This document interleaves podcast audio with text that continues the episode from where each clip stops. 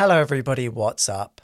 You're listening to I Was Just Wondering with me, Tom Salmon, the show that dives into music, film, and games and everything else in between. My guest on this week's episode is Natalie Sajin, an audiovisual storyteller and the founder of Mentorless.com, a filmmaking blog with educational articles, DIY advice, interviews, and a weekly newsletter. We jumped into Natalie's experience as a young French filmmaker in LA that inspired her to start Mentorless.com, how she overcame creative burnout, and the joys and challenges of working as a multi talented storyteller. So if you're running, stuck in a traffic jam, or sitting behind a desk at work, hope you enjoy my interview with Natalie. Looking back at your time in LA in the summer of 2011, um, was there a particular moment that stands out to you which made you want to start Mentorless.com? So actually, the I, I spent four years in uh, Los Angeles, mm-hmm. and uh, I was there between t- 2008 until the fall of 2011. And the reason why I started Mentorless was a bad reason, I guess. Um, I discovered No Film School, which right now is a very big website, but mm-hmm. back then it was just a, a blog uh, by a filmmaker named uh, Ryan Koo. Mm-hmm. And he had just started transitioning from a personal blog to a more professional type of website where he was posting an article per day. And, and this is something I, I understood afterwards, but uh, I just stumbled upon an article on his uh, on his website and got lost in it. And, and I saw an article about, uh, I think him explaining how to make money uh, with ads on blogs. I'm, I'm not quite sure it was coming from him, but basically what I do remember is that No Film School had a big, big impact on me. Right. And I was trying to find a way to make money and make a living while staying free and working in a field that uh, was interesting for me. Mm-hmm. And I had zero knowledge. I didn't know anything about blogging, about making money on the internet and back then blogs were still a thing. I mean, today I think yeah. it's uh, very, it's, it, it wouldn't even be an idea for someone to do that because you wouldn't make money with uh, a blog unless, I mean, it's very hard. Yeah. Uh, te- almost 10 years ago it was still a thing, but I, I cannot even say that I knew that. I didn't know that. It's just that people were talking about it because it was something, so I heard about it. And what happened is that I started the blog. I didn't really thought through what I was going to do with it. Yeah. Very quickly, I understood that uh, I was not going to make money with it because what I had to do to make money out of this blog meant basically, well, like pretty much everything in life. When you want to make money, you need to please other people. Yeah.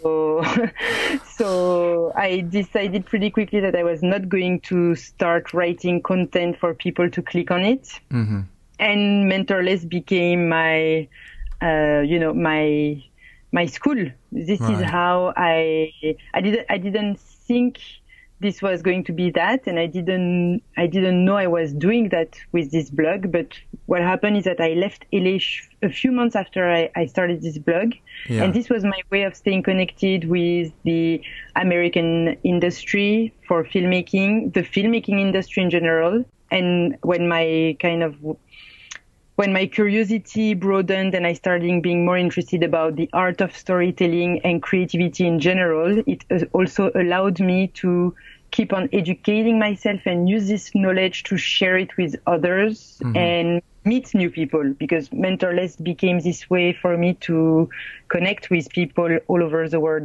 What I'm sort of interested about is, and I think maybe this is kind of like an old idea that the fact that you reach a certain point and then you must go to LA because LA is this sort of like hub, this sort of nexus of creativity that's going to take you to the next level. And I just wonder about your time. You spent four years there. That's a substantial amount of time. Thinking about it, I mean, um, what what what was your sort of like overall sort of like experience, and what was your original sort of intention of going out there? And what kind, what did you kind of hope was going to perhaps um, happen for you over there? Yes, so it's funny because I think it's going to be the answer of many things in my life is that I didn't, what happened in reality was not what I, was not the consequences of the actions I took. I mean, I don't know. Basically, what I want, what I'm trying to say that mm. when I decided to go to LA, I didn't decide. I didn't decide to go to LA. I decided to go to America. Right. I knew I wanted to go to America, and um, I knew I wanted to try. Uh, I knew I wanted to be a full-time filmmaker. Mm-hmm.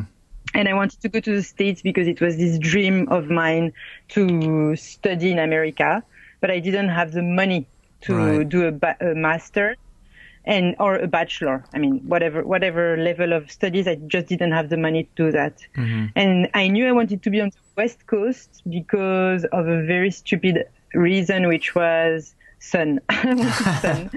So I was very poorly informed because I was self-taught in filmmaking back in France. It was before YouTube. It was before Wikipedia. I think. I mean, the internet was just a different thing. Hmm. So you just knew whatever your surrounding knew, kind of. Right. And nobody in my family had been there. I mean, nobody was in the filmmaking business.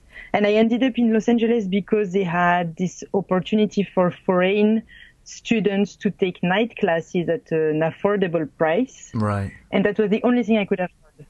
So I ended up in LA, not even really understanding that that was the best town I could have been. Oh, right. I see. Okay. So that was, yeah, that, that was my luck. But then uh, what happened for me, I mean, basically right now, I would say that I wouldn't advise someone who is just starting to go to LA because I don't think LA is a very creative town. town.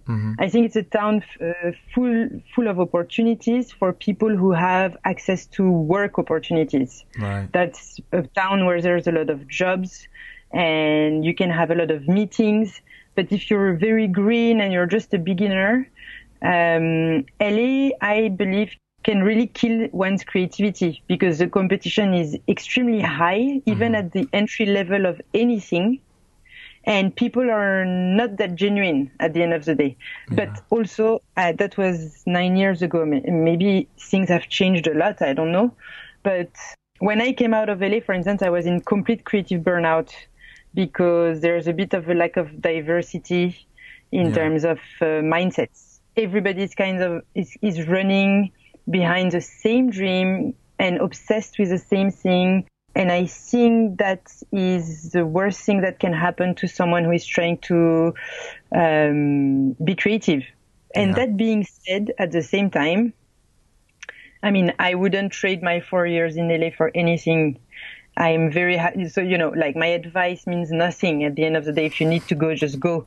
But it's just that, you know, it's like I, I did go there when I decided to commit fully to become a filmmaker and I ended up in a burnout and realizing that I didn't want I wasn't willing to pay any price to become a filmmaker, which was, I think, a very important lesson because it made me realize that yes, I am a filmmaker and I want to direct and write some projects, but I don't care being a filmmaker if being a filmmaker means shooting corporate videos. To me, uh, this is not the type of filmmaker I want to be. So this is these are some of the things that I learned in LA, in LA because the title means nothing. What what is meaningful is what you're doing daily in Yeah. your you know. So this is one of the stuff I learned in LA. The title is meaningless. Sorry, it's uh, you know, it, it you don't know. You don't know what's behind the, the when someone tells you I'm a filmmaker. What does that mean? What is your day like? Are you stressed? Are you happy? How much do you make? And does it matter? You know, so this type of stuff. Well, that's interesting. It's one of the things I kind of think about in terms of because I was kind of encouraged at a certain point in my career, oh, like you have to go to LA, you'll make these like contacts and all this thing. And, I guess like, that's fine, as you're saying, if you've got access to proper uh, sort of work opportunities and, and contacts over there, but just to simply go over there and try and hustle your way to something, I think is a very, very hard proposition, also a debilitating one. And I think it's also one now with with the internet, with platforms like Vimeo and YouTube, that you can essentially be a filmmaker anywhere in the world. And if someone sees your work in a particular position of power or, or whatever, that way you can kind of grow yourself into an opportunity to where if you finally um, wash up on those shores, that you'll have a much better chance of navigating through that rather than just going like cold, if that makes sense. Yes, and I, I do think that if like I do think that if you make something that fits whatever the LA st- standard is at the, this particular time, they will bring you a, I mean, you will get access. People mm. will find you. There are dedicated interns every day scanning the internet to find the next whatever. And, um, and if you do something very smart and very, um, you know, whatever it is, a short film, a, a music video, and, and you can, you know, you can find access and this is a goal of yours, the door will open. And I do also believe that once you start working, LA whether you want it or not, ends up being the place to be mm. at some point in your yeah. career.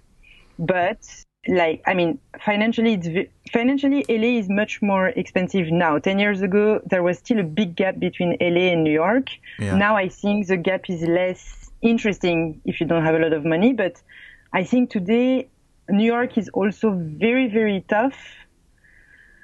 But I think maybe in terms of creativity, and I'm not talking about filmmaking right now. I'm just talking about juice and creativity yeah. and being in a laboratory of people, being uh, you know surprising, or maybe even Austin. I don't know if yeah. I had to pick a, yeah, a middle, you know. if, we, if, we're to, if, we're, if, we're going to stick with America, let's say, because no, none of us is from there, but. Um, you know, I, I, think LA is a, it's a very tough city. It's very weird. The culture there, I, it was a, a, real cultural shock for me to go to LA, right. even though I had been to New York several times and I, I was fed with American TV shows and movies and I thought I knew America. It was a very big shock. But again, with the internet in the last 10 years, maybe the shock is, would be less intense. I don't know. I just wanted to sort of dive into Mentorless's message. Correct me, please correct me if I get this wrong. So the message is about um, a mentee who sees a mentor in everything and everyone, and you have a weekly newsletter which you create links to interviews, making of tutorials, and so much more content, which has over 12,000 subscribers. And I just wondered what your thoughts were on being sort of self taught versus a more formal education pathway in 2019. So, yes, this is exactly what Mentorless is about. It was born at some point when I speak the title, it was born at the about the idea of me being frustrated of not having mentors, which is something that I've always wanted to have, right. watching movies and you know this type of of stuff. And then realizing that the world is your mentor and whoever you want is your mentor. And with the internet, literally anyone and anything can become a mentor, even if it's just for 10 minutes. Mm for the formal, I, I believe in continuing education, whether whatever your age and whether you've been in a great school or you know no school. I think there is absolutely no excuse not to educate oneself daily right. on whatever you know. Um, in France, at least, this is something very. This is not the way we are educated. We are educated thinking that you go to school because you have something to learn and then you mm-hmm. become an adult and you work and you don't have anything to learn anymore because you've learned whatever you needed to work. And for me, it was really a process to understand that as a human and as a creative human, but I think both are the same thing at the end of the day. It's a duty to uh, admit that there's a million things we don't know and even the things we know might change over time. I mean, formal education, I wouldn't know about it because it depends, you know, how it depends of how what access you have, right. what country you're from, what are the opportunities. There's too many uh, data to take into account mm-hmm. that I, I think it would be too hard to say you should or you should not. But education at large, right. uh, I do believe it should be something mandatory for everybody on a daily basis. We should all have a pocket of time daily dedicated to the art of learning and discovering what we don't know or questioning what we thought we knew. Just sort of touching on that, I think in terms of a uh, formal educational pathway, and when I've spoken to people who've done MFAs at UCLA and other things, what it seems to me, the thing they get away from it is not necessarily like the instruction from their teachers. It's more like the community and I don't know the quote unquote yes. hardship, if you can call it that, of the creative process, and then you know sort of figuring that sort of side out. In terms of the business side of things, which tends to be the, it's a thing that you can't really teach, but it's a thing that it's basically sort of like essential once you sort of like leave is more uh, uh, how you arrange your career in terms of sort of like business and an opportunity um, is the one thing that I guess like education can't give you. Um, in a, in a way because obviously you're working in a in a vacuum but i guess it's that sense of um, community but then again i always i always go to the fact well you, I mean, you've got, um, as I sort of mentioned before, you've got over sort of 12,000 subscribers for your newsletter. You have a community and those people can sort of interact. It's not like there's sort of like a vacuum that you can find a community pretty much anywhere. I guess it's whether you can interact in IRL with them, I guess is the sort of differentiate between those two, two things. Yeah. And I mean, the, I agree definitely the difference between uh, someone going to USC and someone not going to a university or UCLA or you know New York, uh, Columbia or whatever mm. is uh, it's more even than the community. I think we should just say the network, right. Uh, the network opportunities, the and these because at the end of the day, our jobs are not jobs that required any diploma mm. 20 years ago. Mm-hmm. I mean, there's a, it's just not, there's only diplomas because there's competition. Right. Um, it's not medicine. We're not learning how, where's the, you know, where's the heart and where are the lungs. Yeah. So, um, but the thing is that one of the things you need is the network. You need the person who is going to ring you to say, "Hey, we're shooting. Do you want to come around?" Mm. And uh, and this is something that is extremely hard to have, and this is where uh, things can get unfair. Right. Either because you you don't have you come from a uh, you know the social your social background is going to play, but also the the network from your parents and from your family and whatever, and then also your personality. Hmm. And I think that uh, when you get to a school, if you're an introvert, um, at least you have access to these people. Uh, you don't. You have to less to make less effort. Right. If you don't go to one of these schools, but you are very extrovert and you can go and hang out in park. I mean, it's it just these these things are so um, they seem unimportant and they're going to make all the difference. Right. And even more, even more in our uh, work line, and I say our work line here, I'm just talking about the filmmaking aspect of my life, but when you're really going to be spending uh, you know, everybody says it, and that's for a reason. You don't want to be around people you don't appreciate when you're going to spend weeks and months working on a project. Yeah. It's just something you don't want to do. So the problem is that you not only need to be talented, and, but you, you also need people to like you. Mm. And this is like this. Um, this is a reality, mm. unless you're a screenwriter, of course, and you just want to write screenplays. But yeah. uh, for the online community, online community is great. It's uh, it's great to exchange, and it's great to I mean, it's a very important support, even though you cannot uh, see these people. But I have to say that uh, there are several instances where I've met some of the people from the online community right. and I've developed friendships with some readers that became friends. Okay. Some people hosted me, you know. So this is this is real as well. Like you can really. Uh, and for my sh- last short film, at the last minute last year, I shot I shot a short film in Turkey a month before shooting, there was a financial crisis in Turkey, so all right. our uh, budgets uh, became like worth nothing. Right, and so at okay. the last minute, I made a, a, little crowdfunding on, on my homepage, not even on Kickstarter or whatever. And the people from the newsletter gave me, you know, almost 5,000 euros. Wow. Uh, this is amazing. Like, yeah. this is a really um, this is real. Like it's it, it, it seems stupid to say, but the people looks like number, but they are real people behind the numbers. Yeah. So, but I think both are very important, and um, especially for some jobs like actors and actresses today. I think it's, it's probably the, the the field in our work that has changed the most because I mean, I find it so crazy how much time we're spending on Instagram right now to cast actors and actresses, right. actors and actresses. And I find it very, I don't, I think a lot of actors and actresses don't appreciate it yet, mm-hmm. but they're, unfortunately for them, their social media account matters a lot for right. them to get job. Uh, so you know, in, like now, both words are equally important, and it depends just what you're doing and and where you're heading.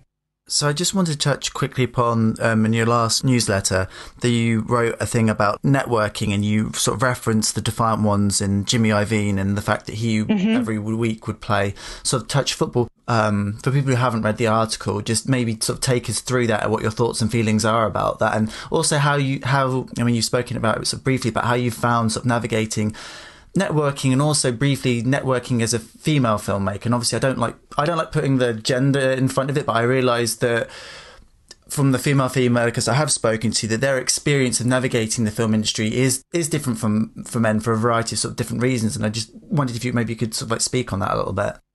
Yes, so basically, my the last newsletter, uh, which was two weeks ago, because I didn't send one this week, which happens very rarely, but it happened. I was I was uh, I was just connecting some dots about the fact.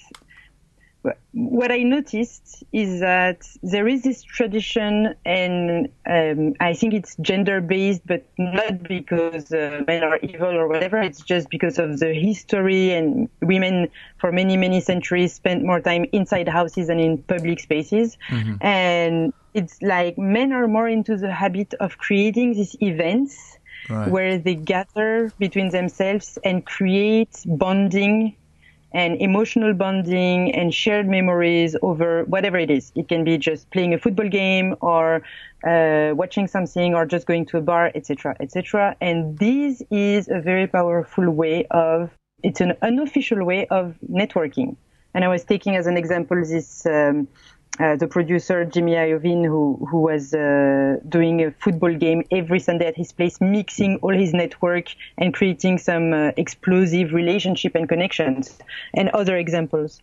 And um, I think this is not something we are we. I think this is something new generation of women are going to learn doing because right. I, I know it sounds weird, but at the end of the day it's just three generations ago, women couldn't have the right to vote or to have a bank account. So certainly they couldn't build a career and network.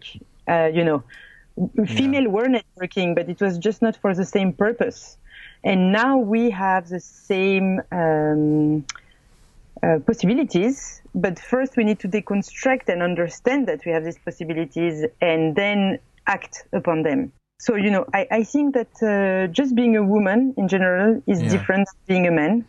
And, and it's totally fine. And I think it's very interesting. I think I am very happy to be a woman today. I think 50 years ago I would have been very miserable, mm. but I am, you know, I'm grateful. I'm grateful for being um, my age today and for all the women who did the hard work. And I feel I'm, I am part of a, a moment in time that is very interesting. And I hope that we are going to manage to keep on moving and make something uh, interesting for men as well, because I think there's a big revolution that needs to happen for a better life for everybody. But yeah. when it comes to networking, for when it comes to you know, I, I do believe that I am one of these weird people that who think that men and women are equal because we are, you know, just human beings. That's what we are at yeah. the end of the day. We are no different. But I also acknowledge that uh, we are very different in many other ways. Some because of our culture and education, some yeah. because of our physical hormones and whatever. And the thing is that I think there is a type of networking that is easier when you're with your own gender. Yeah. And so I'm not, I'm not saying basically with my newsletter, uh, probably I didn't clarify that point, but in my head, um, I was not saying, oh, look how unfair it is because men are not inviting women into this stuff because I don't think these events would have worked if there were anything else but men. Mm-hmm. And I do think that we need to learn to create events where uh, there's no men, and it's fine. Uh, it's just because sometimes when you're with your own group, you can be the way you cannot be when you're not with your own group, and that's okay. I don't know. Maybe this is very politically incorrect what I'm saying. I'm not sure, but um, this is my experience: is that we should be cool by mixing everybody, and we should be okay with sometimes just guys hanging hanging between guys and girls hanging between girls and in both cases, great things can happen. It's just that we need as women to learn to do that, mm. to uh, um, to be creative. We need to be more creative about how we mix up uh, events and network, and that's that's that. No, I don't think it. I don't think it's politically incorrect to say that there are points of reference, either sort of like culturally, um, physically, like emotionally, that the sort of separate genders are going to just respond to. Because I guess I know, generally speaking, and also if you've got people from the same similar sort of social setting or sort of like demographic, again like they're going to be there's going to be certain sort of like cultural emotional and physical touchstones that you can form bond and relate and, and talk about that simply you know between the two genders that perhaps are just not going to have a particular understanding of that and i think that's totally fine. I think great great difference is is amazing having just groups of sort of singular people and just sort of talking and discussing and also the idea through that as a sense of sort of self discovery but i guess that the danger is and i think what people maybe upsets them is the fact that if it's just one or the other not that you can have these multitudes yeah. of different experiences that that basically will feed and inform and actually make um, the community in itself a more richer experience Exactly. I mean, I think the bottom line is, for me at least, the bottom line is that we should just embrace diversity in all its senses and and um, and uh, you know appreciate the fact that differences can bring quality and interest and creativity. And after that, I, as you said, I mean, I don't think the answer is everybody being the same, behaving the same, and being controlled. I think we should let ourselves be free and but just be okay with the fact that there are other people who are different mm. and that they have their space to to express themselves. So just sort of sort of leading on from that, what do you feel is like the fundamental purpose of using narrative or filmmaking or art, um, literature to communicate with people? Um, in your opinion? I mean, it's funny because to me, to me, I don't see the point if this doesn't exist. Right. like, um, I I grew up I grew up reading books because this is what I had. And to me, books, music, films, like fiction, narrative, narrative films, they all they are all the same thing. They are stories, mm-hmm. and these are just stories expressed differently. What I know, me personally, I, I come from a small town in France. I was uh, born before the internet, I mean, before the internet became popular in houses, let's say. Right. And so my universe was what I could see until stories and fictions, which entered before books entered with my parents telling stories and everything. My universe expanded each time I experienced the story.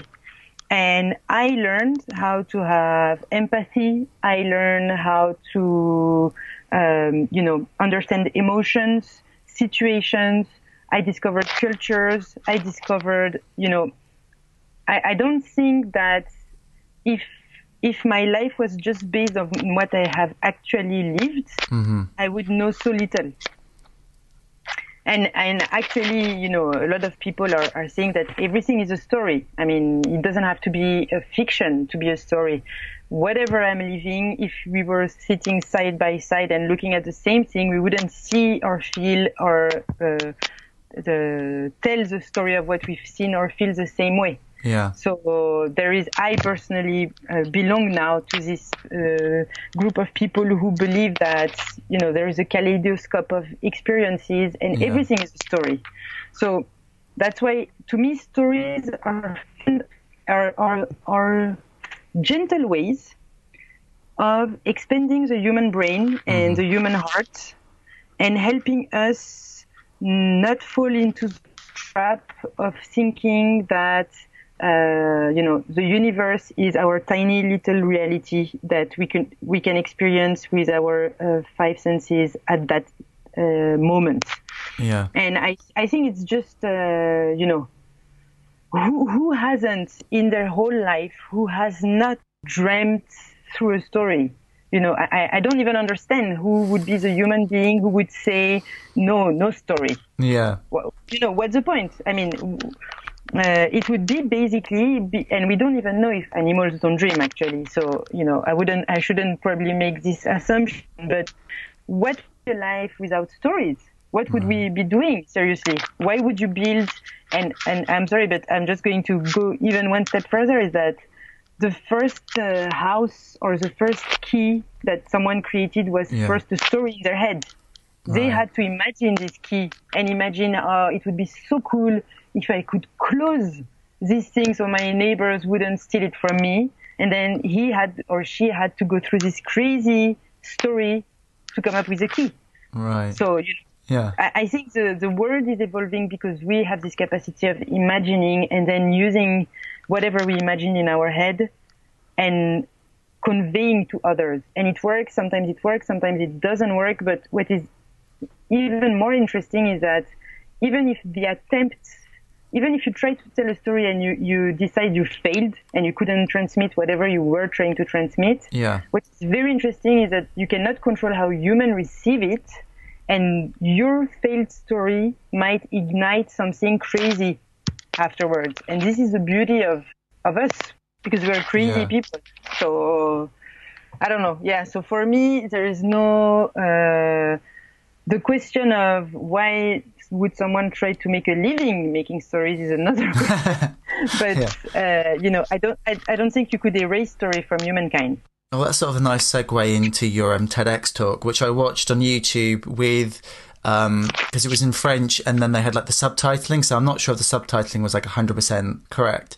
But what really struck me about the opening of that particular talk that you gave, and it's something that I've experienced a lot in my sort of creative and sort of professional career. Because when you say, "Oh, um, I, you know, I, I've, I write, I've, I've made short films and stuff," and then people get very, very excited, as you sort of say, and and then they go, oh, "Where can I watch your work?" And then can I go see it at the cinema? Is so and so in this? And and then as you sort of like um, talk about in the um, in the TEDx talk, that look of sort of like when reality meets expectation of when you start to go through, and then that the inherent sort of which you spoke about, that there's sort of like disappointment on your behalf when you don't feel anything. And I just wondered if you could just maybe talk a little bit more about that and that idea of sort of readjusting sort of reality and meets expectation for people.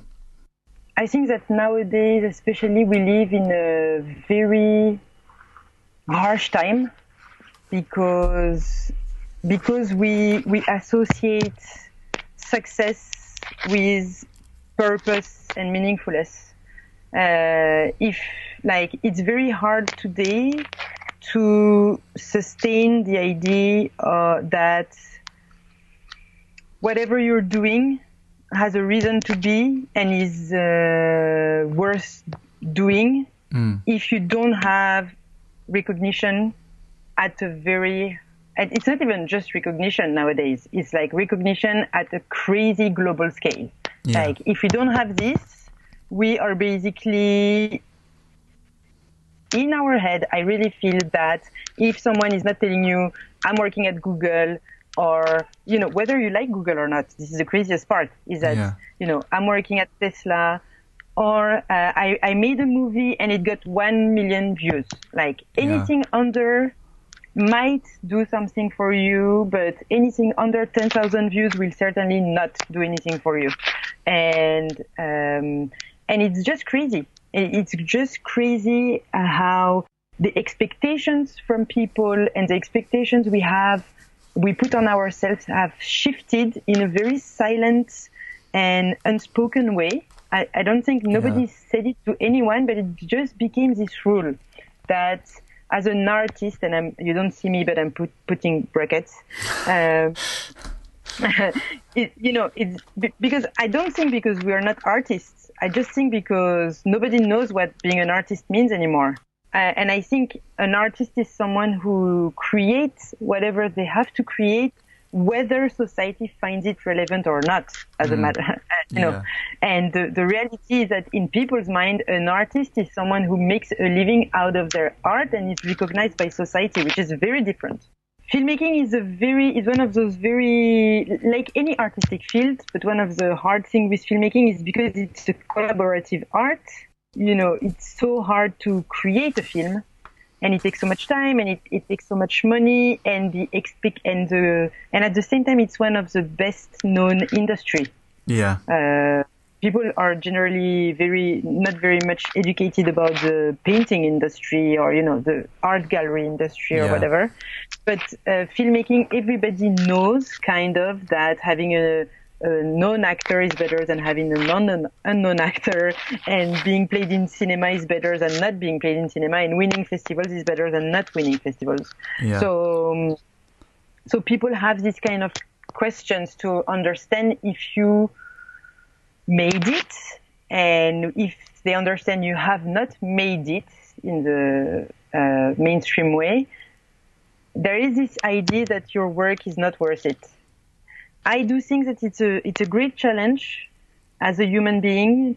I personally think that the only way to survive this violence, because Yeah. it is very violent, is to understand why we do what we do, you know, and enjoy the process of whatever project we're doing and make sure that through this project we grow. Yeah. Because uh, the thing is that we, the, the probability of making a good film, A, and B, making a good film that works Yeah. is so low. and then repeating this, which is, you know, almost impossible, and um, making a living out of it, you know, if you, the, it's, it's just very, the, the, the probability is so low that if that's your aim to be happy, or it's going to be impossible. And also, I think in terms of like the scrutiny. So, say if you in any other sort of like profession, say if you've met somebody at a party and you say, well, "What do you do?" and they go, "I install air conditioning units." You don't demand that you go and see that person's air conditioning unit or the work that they've done. It's just a sort of nod and like, "Oh, that's great." You move on. And I think the thing about, especially with film, is it's a medium that's supposed to be seen, and the fact if that person you're talking to hasn't seen it, then therefore it's considered not to be sort of like successful, but anybody who knows the um, who's ever sort of made a film or engaged with writing something, that in terms of like the end product, and it's a weird thing to sort of say that really really has very little to do with you in a way in your sort of like creative process and in terms of what ends up physically being out there may not is not as maybe could be the least important part of the creative process because you could have you know learned exponentially more about your craft you as an individual. Um, and it could benefit you in ways than just the sort of like physical that just sort of physical product um, that you've kind of made because you may get more opportunities from that. But it's a weird it's it's and also the only time that people engage with filmmaking or with um, the sort of visual arts is at the very like one percent. You're seeing the best of the best, but I've spoken about another sort of podcast which sort of like normalizes the experience in the sense that um, one of the sort of um, analogies I kind of use is when we run um, in our minds, maybe we run like you know we think we run like Usain Bolt, but the most of us. are sort of sweating and sort of like puffing, and that's the re- that's the sort of real world of it um, experience in in terms of that's really kind of what it's like. at the end of the day, I don't know why so many people want to make film. Yeah, It's, um, I mean, when you think about it, it's it's weird uh, because do you see? Uh, do you, I don't know. Yeah, you know what? I'm just I'm just not going to add anything to what you just said because I said I think you you you said it all and I don't have uh, Okay. anything meaningful to add to that. Sorry. Um, that's fine. No, that's um, yeah. So just um, moving on um, in terms of sort of like creative process, and you did talk about it briefly in the opening about feeling creatively sort of burnt out. I mean, what were the kind of signs and symptoms for you, and that led up to your inability to cre- and your inability to be able to create, and and how did you find your creative energy again? It's funny because when I when I diagnosed myself with a creative burnout, I don't think I used those words because they were not as popular back then. Now it's bec- it's become almost like uh, something you have to go through. I feel, Right. uh, but I understood I was in a burnout very easily. I mean, very easily. I realized that I didn't know anymore why I wanted to make films, and I didn't know I didn't have any idea what I wanted to talk about. I didn't have the the juice. Nothing was exciting me, and it's not only that nothing was exciting me. That I had this wrong um, grid of criteria to think about a project. Like I was because I was coming from LA, I had been brainwashed into. I mean, it was not LA's fault, fault but that's what I made with my time in LA. I was brainwashed with the idea of write a low budget feature film that you can shoot very quickly with little money that is uh, like an adaptation of your short film that got into festivals Yeah. so you can maybe get an agent or a manager i mean you know just the recipe the thing is that and this is a, this is one of the problem when you're trying to make a career out of something that is volatile and that depends on so many things including your personal growth unless you decide to make it a recipe.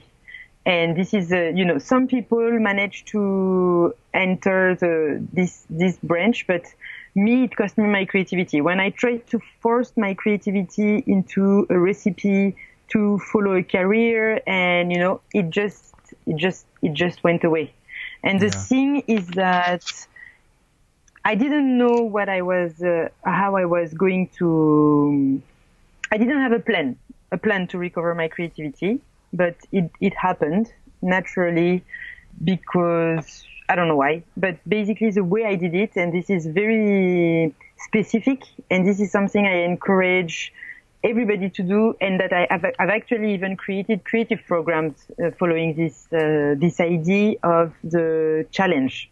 What happened is that first I started by uh, deciding to draw something on a post-it every day. Right. It was it was not so I will recover my creativity. It was just you know ah just draw something every day on your on a post-it and share it. The sharing part is very important as well. And then because I had been drawing every day, there was this new app that came out that was named Tapestry. It doesn't exist anymore, where you could mix writing and drawing. And basically, for me, it felt like this possibility of making a film, just not like basically a storyboard, let's say, like Yeah. the equivalent of a film, no budget, just my, my pencil, my imagination, text, and drawings. So I, I made a lot of those. And because I had made a lot of those, then I, I made a graphic novel. And because I had made a graphic novel, and then, so basically what happened is that stairs. I didn't know it, but I was climbing stairs. So each little step was allowing me to take on a bigger project. Mm-hmm. And until one day, you know, I was just back into my creativity. I was stronger. I had learned other stuff because I ended up developing drawing as a skill to tell stories Right. Because I was in a creative burnout and you know you can of course you can do a movie per day but when you're in a creative burnout making movies is very taxing. And um, and then there's you know every day every year there's a lot of uh, creative challenges on a global scale if you don't want to do it alone. I did a lot of 100 days challenge one year so it's for 100 days in a row you do something. One year i did a 100 days video i think a great way if you feel in a burnout uh, you know telling it to yourself is very important. Yeah. uh, admitting the fact that you don't feel creative even though your creativity is supposed to feed you i think it's very important to admit it. And then taking baby steps following your curiosity uh, even though it doesn't have anything to do with uh, your work and or your main field Yeah. and even though you don't um, i think also a very important element is to stop trying to monetize or give a purpose to everything we do creating for the sake of creating is one of the reason we stay creative and one and many people i've met that are in creative burnout and there are many people in creative burnout Yeah. most of the time it's because of the money factor Right. because they stop allowing themselves to take risks.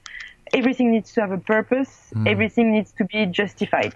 If you only solely create something and the fact that you put a monetary value on what you create or in the hope of getting some sort of remuneration for your creativity um, on that particular project or whatever you're working on can be very i guess it can be very stifling. And and it's also the thing that i was just thinking about it today. It's more like a creative investment that you would be if you were sort of financially investing in something and it went up by like a thousand percent in a year people would be very very suspicious of that. There'd be some sort of like con. Whereas if you take the long view of actually what happens to the sort of regular sort of investment you get two or three percent a year, and it sort of slowly matures and builds up. And by the end of it, you've got something, a foundation or something, that, uh, you know, a body of work that represents something, can feel a lot more sort of like satisfying. And in the long run, probably is going to be the thing that's actually going to maybe get attention or perhaps make you money in the long run. I guess there's a lot of sort of short termism, I, I think, in terms of each project in a way is like this sort of like lottery ticket, and it's going to, you know, I guess like get access or get you lots of money and stuff, and that can be very yeah, as I say, it can be very sort of debilitating. One of the very tricky things is that we are really um, hardwired right now to expect benefits of mm. anything we do. And creativity, you know, it's it's very frustrating to me that to when I try to explain to people without giving them the success story that will justify the investment. Mm. And we, we're having a hard time to take a leap of faith and understanding that yes, creativity is, is, like a muscle. You know, this is something I've always said, and, and, and, many people are saying it right now. Like, creativity is a muscle. If you don't use it, it atrophies. Yeah. If you overuse it, you know, it inflames. And, and it's just like this is something you need to use on a regular basis and stretch, uh, you know, uh, uh, you know, do all these different type of exercises. But the difference between creativity and a real muscle is the fact that sometimes you don't see the result because you will only understand the result once it's behind you. Yeah. It's the thing with creativity is that you can only look back to understand what happened. Yeah. You don't have you cannot look at yourself in the mirror and say I am creative right now. Like it's just once you've done it that you know it happened and yeah. you can connect the dots. So it's this weird dance between and also like for instance to continue the story with my drawing uh, stuff is that now i am i did an exhibition i i printed some of i made two graphic novels that i'm selling ironically of course the drawings that started as a way of of nothing i didn't yeah. even think about it as a way of reconnecting with my creativity but the drawings that were just a genuine activity are now become of my way of making a living. Right. But I don't like to say it because then people are, are thinking I'm going to start drawing every day to right. make a living. You yeah. know, it it doesn't work like that. I had somebody reached out to me on, on LinkedIn and he'd found my profile and he was saying, he, one of the questions he sort of asking me is like, well, I write sort of like film reviews and I've done guest posts and stuff. You know, how do I make money from this?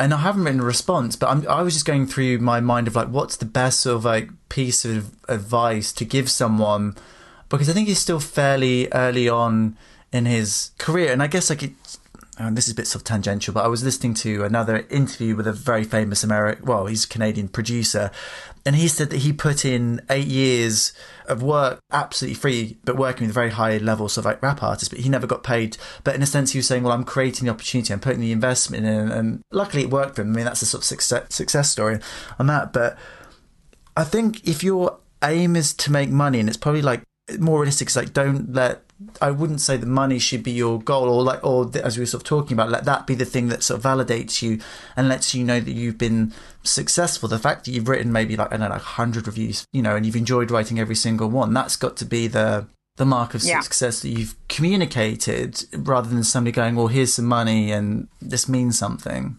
Yeah, I mean, I think that. Uh, living living a life led by your creativity i'm not even going to say uh, making a career as a filmmaker i'm just going to say living a life mm. led by your creativity is a lifestyle mm. and it's not the lifestyle that most people uh, want mm. and it's not the lifestyle that most people uh, are willing to embrace because the truth is that I, I personally I don't know I almost, I don't think I know anyone around me who is making money through what they really want to make money from mm-hmm. as creatives. And most of the time, either they're making good money and living the life they were expecting being miserable because yeah. this takes time, or they're not having the life they were expecting to have at our age, but they have their freedom and creativity. Like, yeah you know, we we watch, uh, you know, for one Phoebe Waller-Bridge, which is like the story everybody w- would love to be. Yeah, uh, yeah. you know, she, it, great for her, really great for her, and I, I love her. I think she's brilliant, and I, I cannot thank her enough for Fleabag and Killing Eve.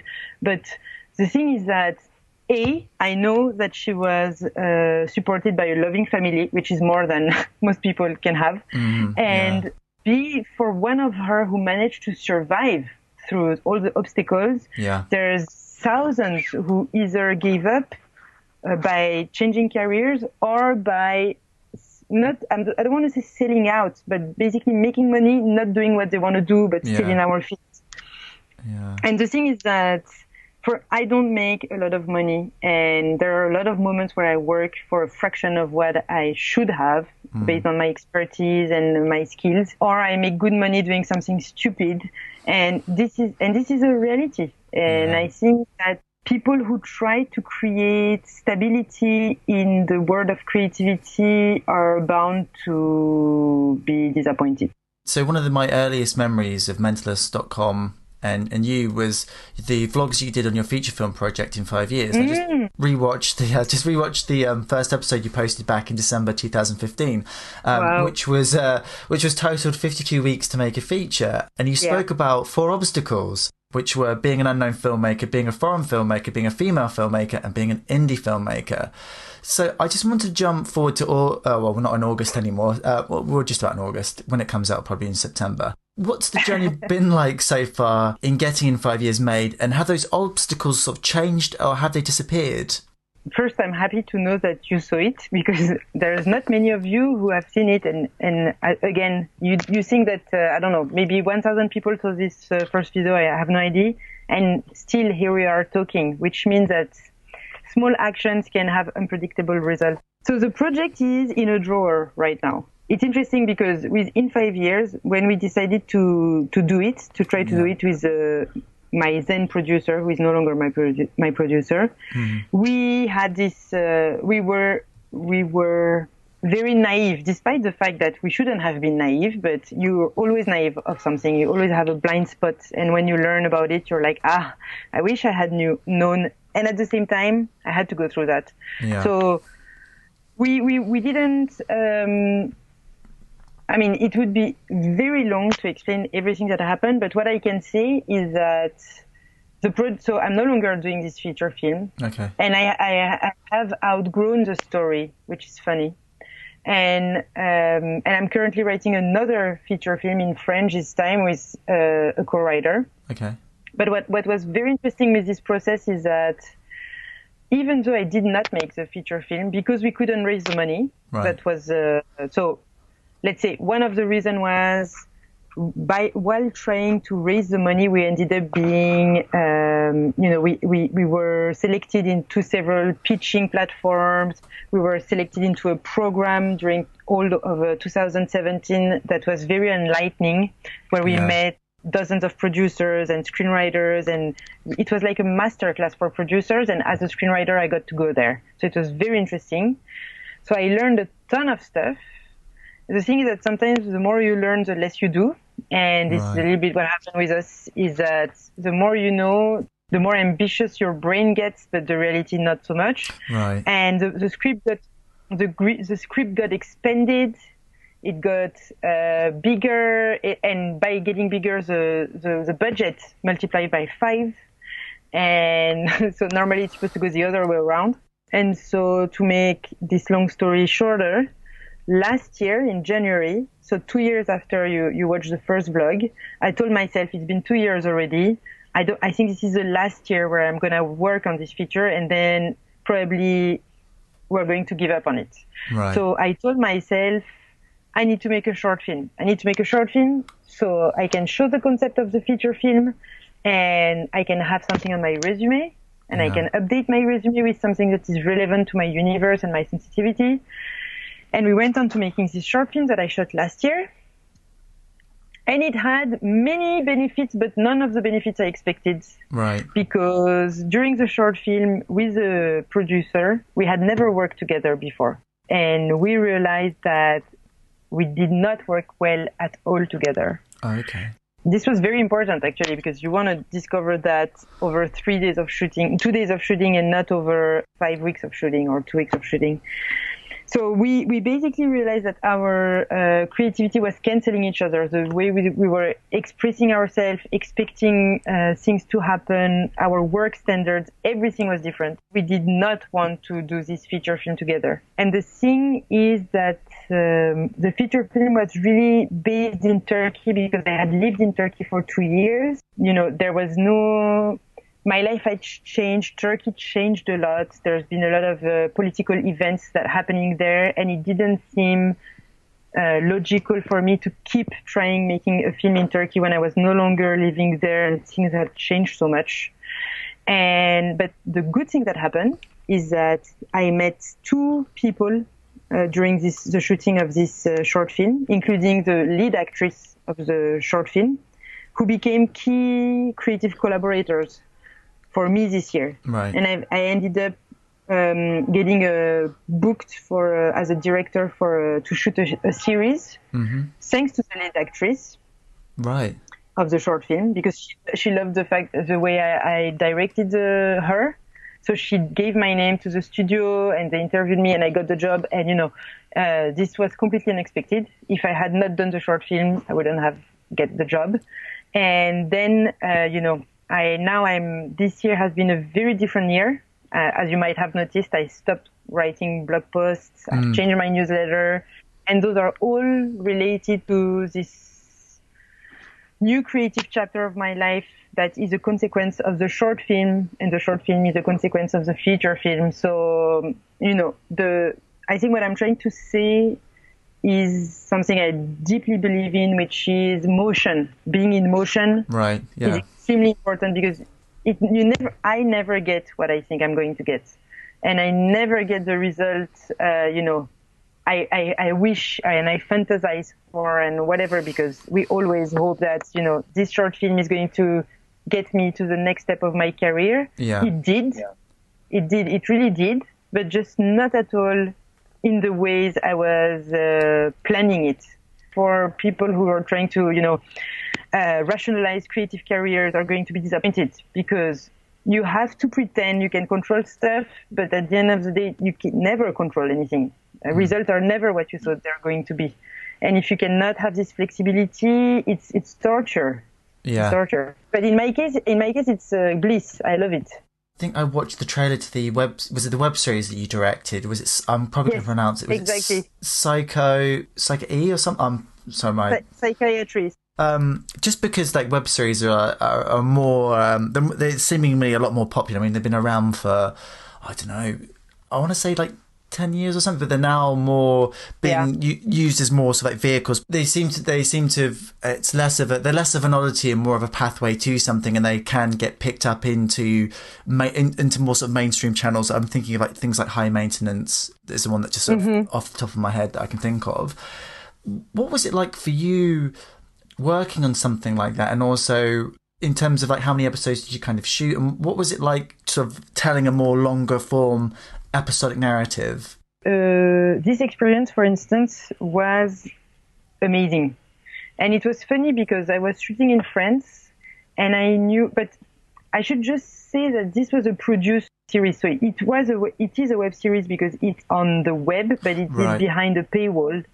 Oh, so, see, yeah. you know, everybody was paid it was not like a, a short budget. Uh, I mean, the budget was not big, but you know, it was a official job by a studio, produced mm-hmm. and everything. So for this already was nice, but what was really nice is that despite the fact that we were paid, it was a small economy and we had to shoot four episodes of six minutes in uh, four days. Right. So it was it was a uh, labor intensive, the whole team i knew nobody. I was I, I was a director and i knew no one and they almost all knew each other because uh, like in uh, regular tv shows um, you know the crew kind of always work on the same stuff yeah. and the director is the one who's changing the most. And everybody was so professional.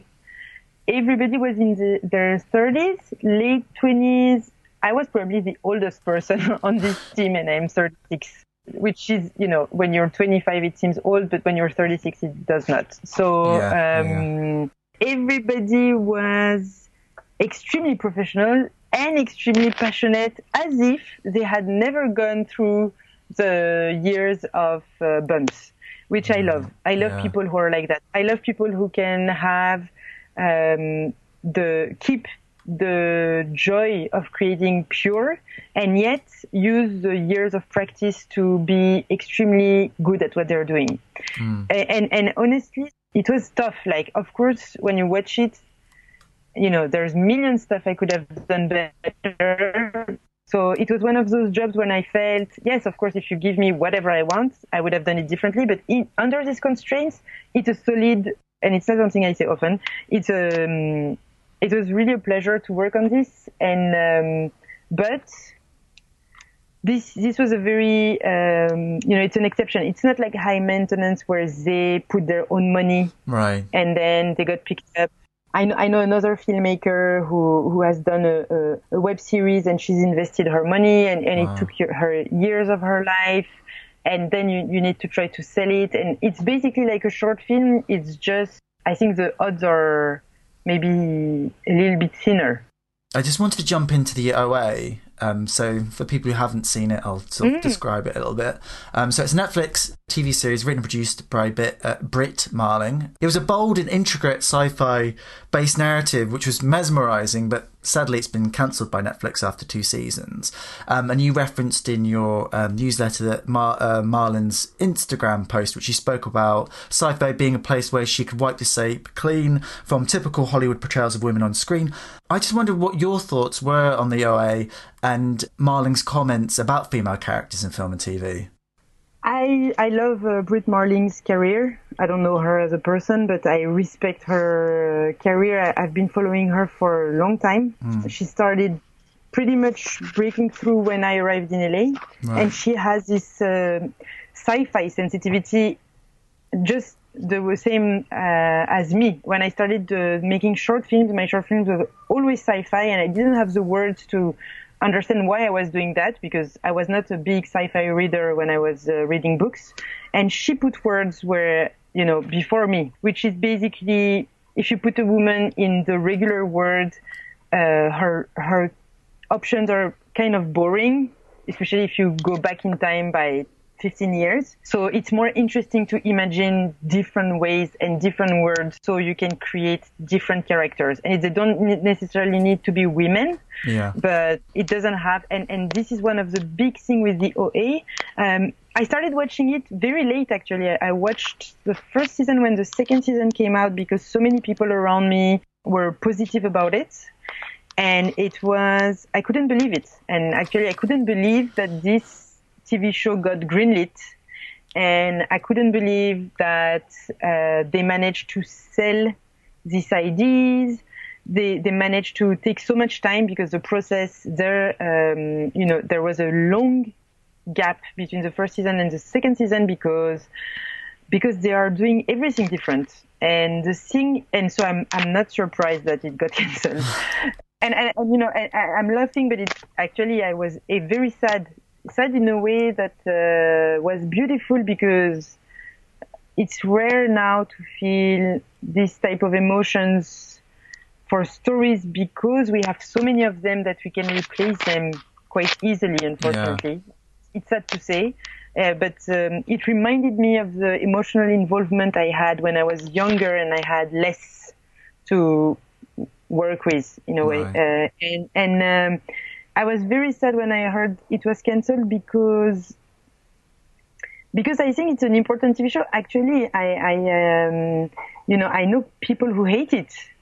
And I think this is interesting when uh, a TV show, a, a show, I shouldn't, say, I shouldn't say TV show, is uh, igniting this type of reactions. And um, if you haven't seen the OA, and I encourage you watching it because it's challenging and because it does one of the things that I am starting to see, and I'm seeing, and I am vibrating about this as well, is how do you tell stories nowadays in 2019? How do you tell stories that are not just human centric? Right. How do you tell stories that are not just about me, tiny human, my emotions, my wants, my desire, my needs? How do you destroy Joseph Campbell's uh, recipe? And how do you you know, we are living in an interesting time where people are becoming obsessed about not changing stories. Mm. They want the same story over and over and over and over again, the same superhero stories and the same. And you would think that uh, we, we should be living in this explosion of creativity. And at the end of the day, it's a lot of the same right now. And so when there's a and I think one of the interesting things about the rise of women storyteller yeah. is that because they have we have not heard their voices, the one who managed to stay connected to their uniqueness bring something different. And Brit Marling is one of them. Phoebe Waller-Bridge is one of them. Even though she is human centric in her right. storytelling, the techniques she uses are very uh, uh, refreshing. And uh, Brit Marling is just uh, the only other person I have seen, and I don't know everything out, out there. So if there's anything else, I, will be happy to hear about it. Is the movie Okja. Right. I don't know if you've seen it. That I've mentioned many times uh, in my newsletters. It's uh, it won Cannes. It won something at Cannes in 2016 or 15. It was one of the first films produced by Netflix the right. original film produced by Netflix. And this is a movie that managed managed to follow all the storytelling codes of screenwriting. First act, second act, third act, the heroes lost everything. It, the whole, everything is in it. Yeah. Like, but the message of the story and the characters of the story you've never seen. This is, uh, I think, when someone manages to do that, it's it's mind blowing. So I watched the first season of The OA because I watched um, The Sound of My Voice. I'd seen a few of like Brit Marling's and Another Earth of her the sort of films that she'd worked on. And I remember watching it and thinking like this, and especially the ending, the first season. I remember watching it thinking like, this is either one of the most poorly like judged things I've ever seen, or it's one of the most beautiful, imaginative, and, creative things that I've ever seen. And I think I had like those two um, reactions to that particular ending, just because of what it was sort of like dealing with and the proliferation of like school shootings at that particular sort of uh, point. Um, if it's a spoiler, I'm, I'm sorry, um, but it, I think and I was I was talking to a friend about it actually the other day. I said like I like things where you can see somebody really, really being overly ambitious, really swinging for the fences, and maybe it sort of strays to being a bit sort of pretentious. But it's that unbridled creative vision that someone has that they're really, really going for something, um, and they may not. Everything may not work. I should just should just say that the ending to the second series is probably the most startling, most original ending of a TV series I have I, I have ever seen. Like it's it's it's a kind of ending that Lost or any other sort of big TV show or that Sopranos could only dream of doing something like that. But it also like makes perfect perfect sense that that's how that show would end. It's so meta and it's so clever. And it almost so puts me a little in mind of something that maybe sort of like Dan Harmon would do because he has that sort of like dexterity yeah. of of pop culture and and molding it and yeah, I, I, even now I'm I'm really sort of like sad that they didn't. Even the ending alone should have guaranteed um, a third season. The amount of money that Netflix throws at projects, I mean, the amount of content they make, surely they could give her a bit more money. But my only sort of sort of summing up my thoughts. So the only danger I have is that somebody will go like, "Well, we're not going to do another TV series, but in order to finish that story, we'll give you money for a two-hour movie." And I think that's probably like the worst thing that they could do with that particular story because, to my mind, it is just purely episodic. It's a it's a novel. You can't sum that up in sort of a two-hour, um, you know, more formulaic narrative it's very it's very frustrating, but it's a testament to um, to me. What I love with the OA is that it gives me a glimpse of everything that's possible, even mm-hmm. though at the same time, it shows that mainstream is will not support. It's it's an anomaly. Like mm, the fact yeah. that they got funding in the first place is an, an anomaly, and it was giving me hope. This hope has been taken away, but yeah. it, it, doesn't matter. It, it, it existed, and there mm. are. I, I am sure there are so many other people who have, uh, you know, this imagination, this uh, this creativity, and who are waiting to get the money. And this is what is frustrating. I think is is that when you watch whatever you know Netflix or Amazon or yeah. I mean I watch Netflix and and uh, I'm very happy with it, but there is a moment where you kind of start feeling that it's everybody is telling the story the same way. Yeah. One of the, one of the things that I like with Netflix, and it's still very small, and I hope it will expand, is that you know I watched Dark, the German show. Yeah. Um, it just feels so good to see other faces, to see other, you know, I mean, it's it's a very sleek show. Huh? The, the, the image is beautiful. It's not like Germans are, uh, are being super crazy and innovative in terms of they're they're completely owning the tools of uh, filmmaking for yeah. this TV show. But it's another language. People have other faces. Uh, they behave differently. They react differently, and it just feels good. It mm. feels good to to get out, to get away from the American and British uh, monopoly that I love. Yeah. But at some point, you realize that you start believing that the whole world is like that when yeah. it's really not. So, just sort of jumping on that particular point, I mean, what do you think the future of storytelling is? I mean, at the moment, we have things like augmented reality, virtual reality, immersive cinema, social media, uh, social media streaming platforms, and surely more like emerging sort of technologies. Do you think? I think my question is: Do you think one day that we'll live in a world where everybody is a storyteller with their own channel? But I think it's almost already the case.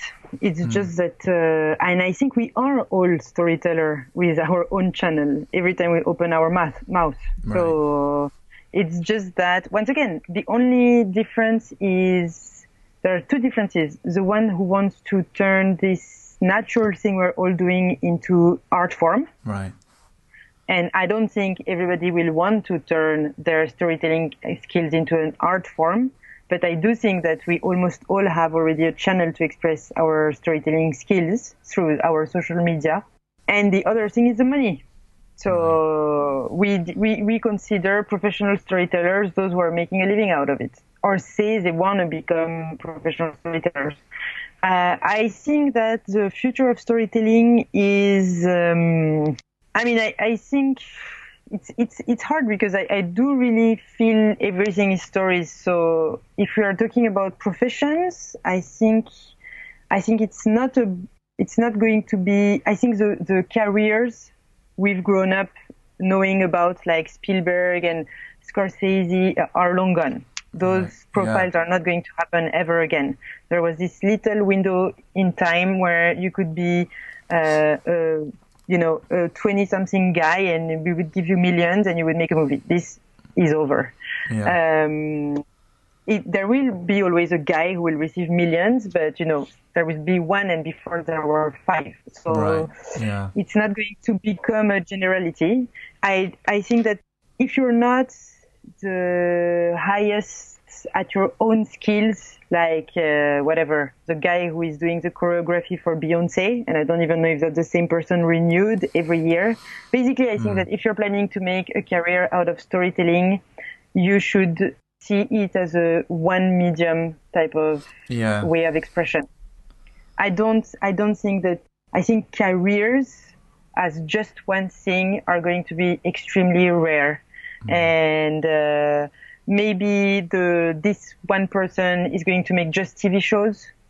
But even as a human being, I think it's interesting to evolve. I mean, if you see Steven Soderbergh, for instance, which yeah. I think is one of the last of his kind, mm. even him keeps changing and moving and morphing around the same, you know, medium. Yeah. And he's playing with the iPhone and with the apps and transmedia. So I think there's going to be a lot of careers in storytelling. I think it's going to be extremely complicated to uh, sell one recipe even more than uh, before. Yeah. And it's it's going to be about each each one of us need to be very creative and very resilient. Mm. If you don't have a good uh, fortune under your butt to rely on, basically. yeah. And you know, at the same time, at the same time, I think it's the same for everything. I, I mean, I'm making fun of uh, our field because I think it's a it's a funny field, but I wouldn't, you know, I wouldn't be so confident if I was an employee at any company today. And I think if you're going to live in this world we're living in right now, which is extremely uncertain, mm, we're living yeah. so long. One career is a myth nowadays. I would rather be on the our side, and at least we know from the get go that it's going to be complicated and uncertain. So Yeah. we're not surprised, you know. So that's fine. And just following on from that, I mean, where do you see Mentorless in like the next five years? I mean, do you have any plans to expand your creative courses? And I was just thinking, I mean, probably not, but like seeking maybe funding from a larger sort of media company to sort of grow your brand. But I kind of get the feeling that's not something you might be that interested in. Yeah, I mean, um, that's for sure. I won't, and I don't think it's worth anything to any media company, to be honest. So even if I wanted to, I think I would have to go through a total uh, surgery for my uh, little blog to seduce an investor.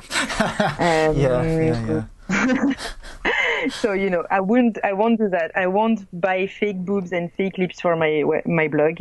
I don't know. To be honest with you, it's it's uh, once again you're you're you're catching me at a funny time in my life because after seven years of having mentorless as the core foundation of my um, you know um, uh, schedule, like Yeah. every week I was writing between one to three articles per week and was sending the newsletter every Sunday. Then in last May, so a few months ago, Yeah. I decided to, to stop. I was actually in the middle of a challenge where I was like, I'm going to write an article per day every day for 30 days because I love this platform. I love it so much. Hmm. And part of me, part of me wants to keep doing it. And then in the middle of this challenge, I was enjoying it, but I was realizing, you know what? This is something that is not the right thing for you right now. Part Right. of it because, as I said with my short film, I got some creative uh, relationships that developed, and now I am working on big projects. Not necessarily projects that are paying, but big creative projects. And I understood that I can do it all. And it was very hard for me because I had to make, for the first time in seven years, I, I was at the moment where I had to tell myself, if you want to do these projects, you need to stop the blog for now. Right. And it was also hard to see that it didn't change much, as a matter of fact, because I already have my newsletter with, uh, you know, everybody on the newsletter.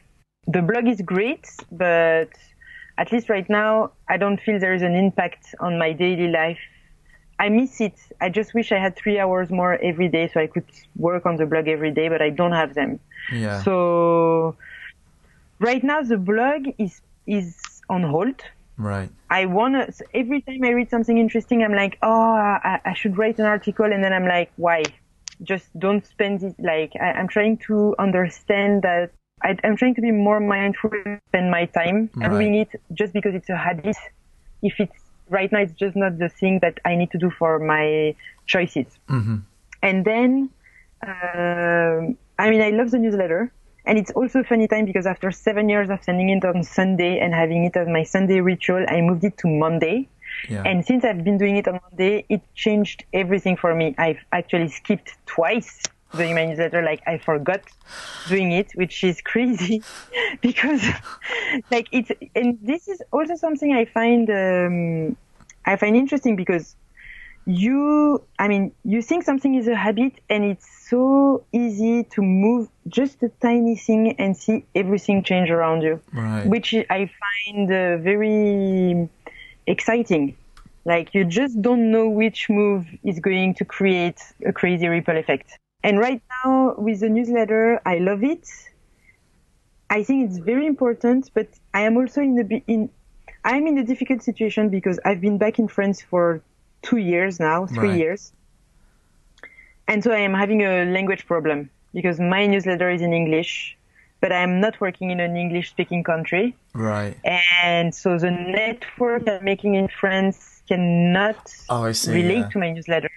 And the people who are relating to my newsletter cannot become network opportunity because I'm not where they are. Yeah. And um, it's weird to, I mean, I, I don't wish I was an English speaker because it's fine. I'm very happy to be French, but it's just that uh, this is one of those weird decisions that I took seven years ago. And now it's becoming this situation where I'm like, should I make two newsletters? Should I drop the English newsletter? But at the same time, I love it so much and, um, there are a few thousand people who are reading it, and I know they're enjoying it too, and uh, Yeah. it's nice. I just think it's nice to put something free in the world and uh, share with the world. I think it's very important because the whole operation is just uh, costing me money. It's not uh, bringing money, Right. and um, because I, because I decided not to try to. Uh, I mean, I tried a couple of times, realized that uh, it was eating my soul, and dropped it. And then I have creative programs that I love doing. I love creating them. I have another creative program that I want to do, and I, I, I'm, you know, this is something that uh, I think is part of my calling, helping people reconnect with their creativity or nurture their creativity. yeah. But there's al- always a but with me, and the but here is that uh, I hate the marketing and the uh, promoting and the selling. This like money, money is just something that bores me. Is Right. unfortunate in the world we live in. But uh, chasing money and telling people why I deserve them to give me money because I work in a world where people would gladly give hundreds of or thousands of euros uh, on crazy, crazy stuff Yeah. uh, made in very poor conditions, and you know, it's just like the whole world is a bit too odd for me right now, and yes. and so it's very painful for me to have to keep on uh, justifying why I deserve money. Yeah. So I don't know.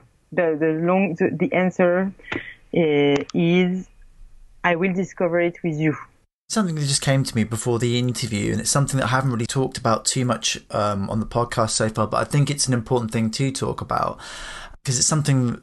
It's something that sort of like obviously feeds the sort of creative process. I mean, what's your thought on sort of like romantic relationships and creativity? Because I know for my own, for my own sort of like personal life, I feel for me, there's been points in my life where my creative pursuit has has affected, not for the better, my uh, my romantic relationships, whether they be big or small. I just wondered, obviously, not to get too too personal. Um, I don't want to be dredging up any um, really horrible memories or anything like that. But I just wondered what you, how you've kind of balanced the idea of your sort of like private life and like creative life, and um, obviously, I don't know if you're with somebody at the moment, but in terms of with a, if you're with a sort of like partner who may or may not be sort of like creative, how have you kind of like juggled those two two things? Because I think my my the question I'm kind of getting to is that it can be a very hard thing to explain or make somebody else understand that you're in a romantic relationship with your particular desire or passion to um, communicate and how that might override but not necessarily take away from the relationship you're having with them.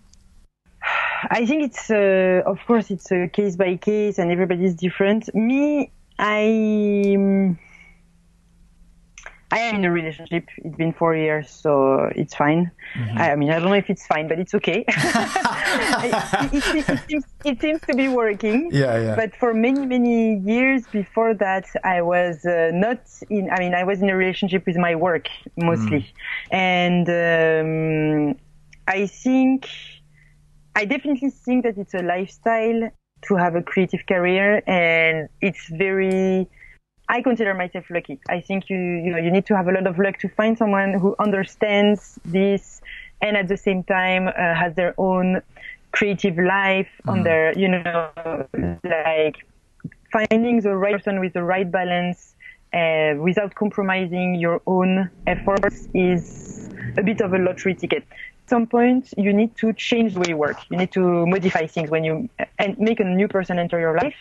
And for me, uh, doing this, it basically made me realize that I was working a lot for not much at some point. And when I say not much is that because I had all this space to uh, indulge myself into my passion, Yeah. I was also having a lot of atrophies in my life. I was not a balanced person in terms of lifestyle.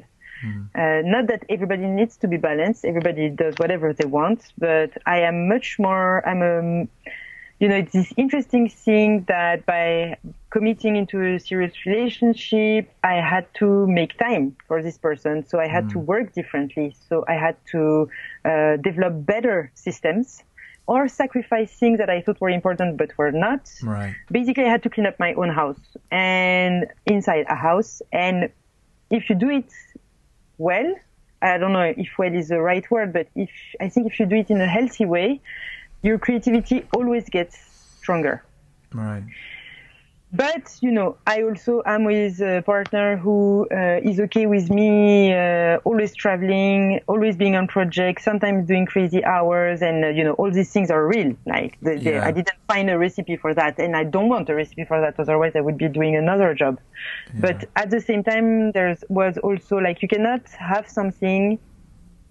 I, I, I do think that we all have a certain amount of space in us Yeah. and you cannot keep on putting more things. Mm. Just, it's just not possible. Like you need to take out stuff if you want to bring something new.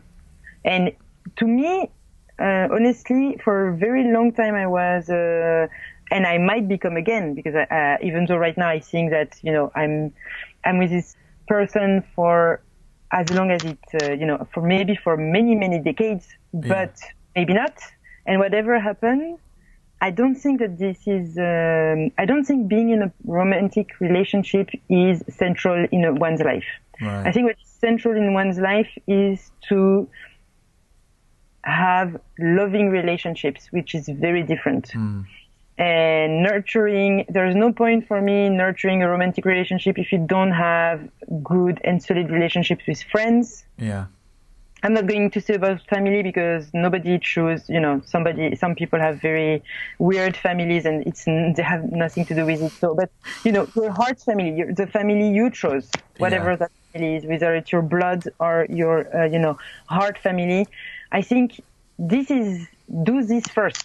Who cares about romantic uh, relationship? Because romantic relationship is a one relationship that is going to ask you to uh, amputate a lot of yourself at the end of the day. And uh, before making this sacrifice, there's a lot to enjoy first, Yeah. I think. So I think I think our society has made us obsessed. It's like money. Like you're not a full person until you find your other half. I think this Right. is stupid bullshit. And uh, it's so, I mean, I am, it's ironic that I'm in a relationship because really I'm not pro relationships. And, Right. uh, and I don't think that, I think a lot of people are wasting their time thinking the other person is going to save them when they should be doing continuing education. Yeah. You know, full circle. Do your continuing education first, maybe. And uh, then you will find someone. So I just had like one uh, final question for you, um, and it's one that I ask all my guests um, at the end of the interviews. What's your dream project if money and time wasn't an issue? No, that's a good question. Uh, what's my dream project? I, I do think that uh, I would really, really love to work on a project that uh, evolves over time. And by the, I mean, right now, the only thing I can see, I would love to uh, be the creator of a show and uh, of a, and direct it uh, Right. in some capacities because you cannot direct everything. But I think shows are something quite uh, unique. Uh, and and and you know series of books but i know for sure that i will never write and it's not a fantasy of mine to write a series of books you know when i think of harry potter Right. and when I think of, uh, you know, from the brain of one human, the the millions of people whose life has been changed, and the hundreds or thousands of works that have been created, and how many? I mean, it's just sick. Like, uh, so I would never expect to produce something um, as uh, powerful as uh, what J.K. Rowling did, Yeah. but I would love to work on something where a character evolves over time. And uh, and I would like to do it in a collaborative way. I would not. Uh, I, I'm not someone who can. Uh, I would like to have a co-writer, a co-creator of Yeah. the show, and uh, this is this would be something that I would love. Working on something for several years and uh, seeing the evolution of this work. I would love that. Would it be something sort of sci-fi based? Is that something? There's that sort of something that would have sort of appeal to you? I mean, I love sci-fi, so, but I, I have not. It doesn't have to be. I, the only thing is that I don't think it would be fantasy Mm-hmm. Uh, it's ironic because I just mentioned Harry Potter, but I'm not. Uh, I'm I'm more a sci-fi person and a fantasy producer, like story producer. I'm, I will never come up with a fantasy story. I will always come up with sci-fi. But um, I, I don't think it matters. I think what matters is that the, it's the characters. Uh, very cliche, but so so true. Like the you know my favorite TV shows uh, right now. I, I just bought Battlestar Galactica, which is a sci-fi show. Yes, uh, in DVD to watch it again. But I love The Wire. The Wire had mm. a crucial impact on me, and The Wire is uh, like I will never go to Baltimore ever in my life. so you know, to me, it's just like sci-fi. I mean, it's yeah. not. It has nothing to do with the fact that it's in a spaceship or in a in an American town where I will never go because there's no way I'm going to spend money to go to Baltimore. So, you know, it's just, it doesn't matter. It's the characters that uh, are important. So there you have it. I had a great time chatting with Natalie. Please do like and subscribe to the show on SoundCloud and YouTube and drop a comment or two. And you can get in touch with me at the Salmoning01 on Instagram. Thank you so much for listening. I've been Tom and I'll catch up with you next episode.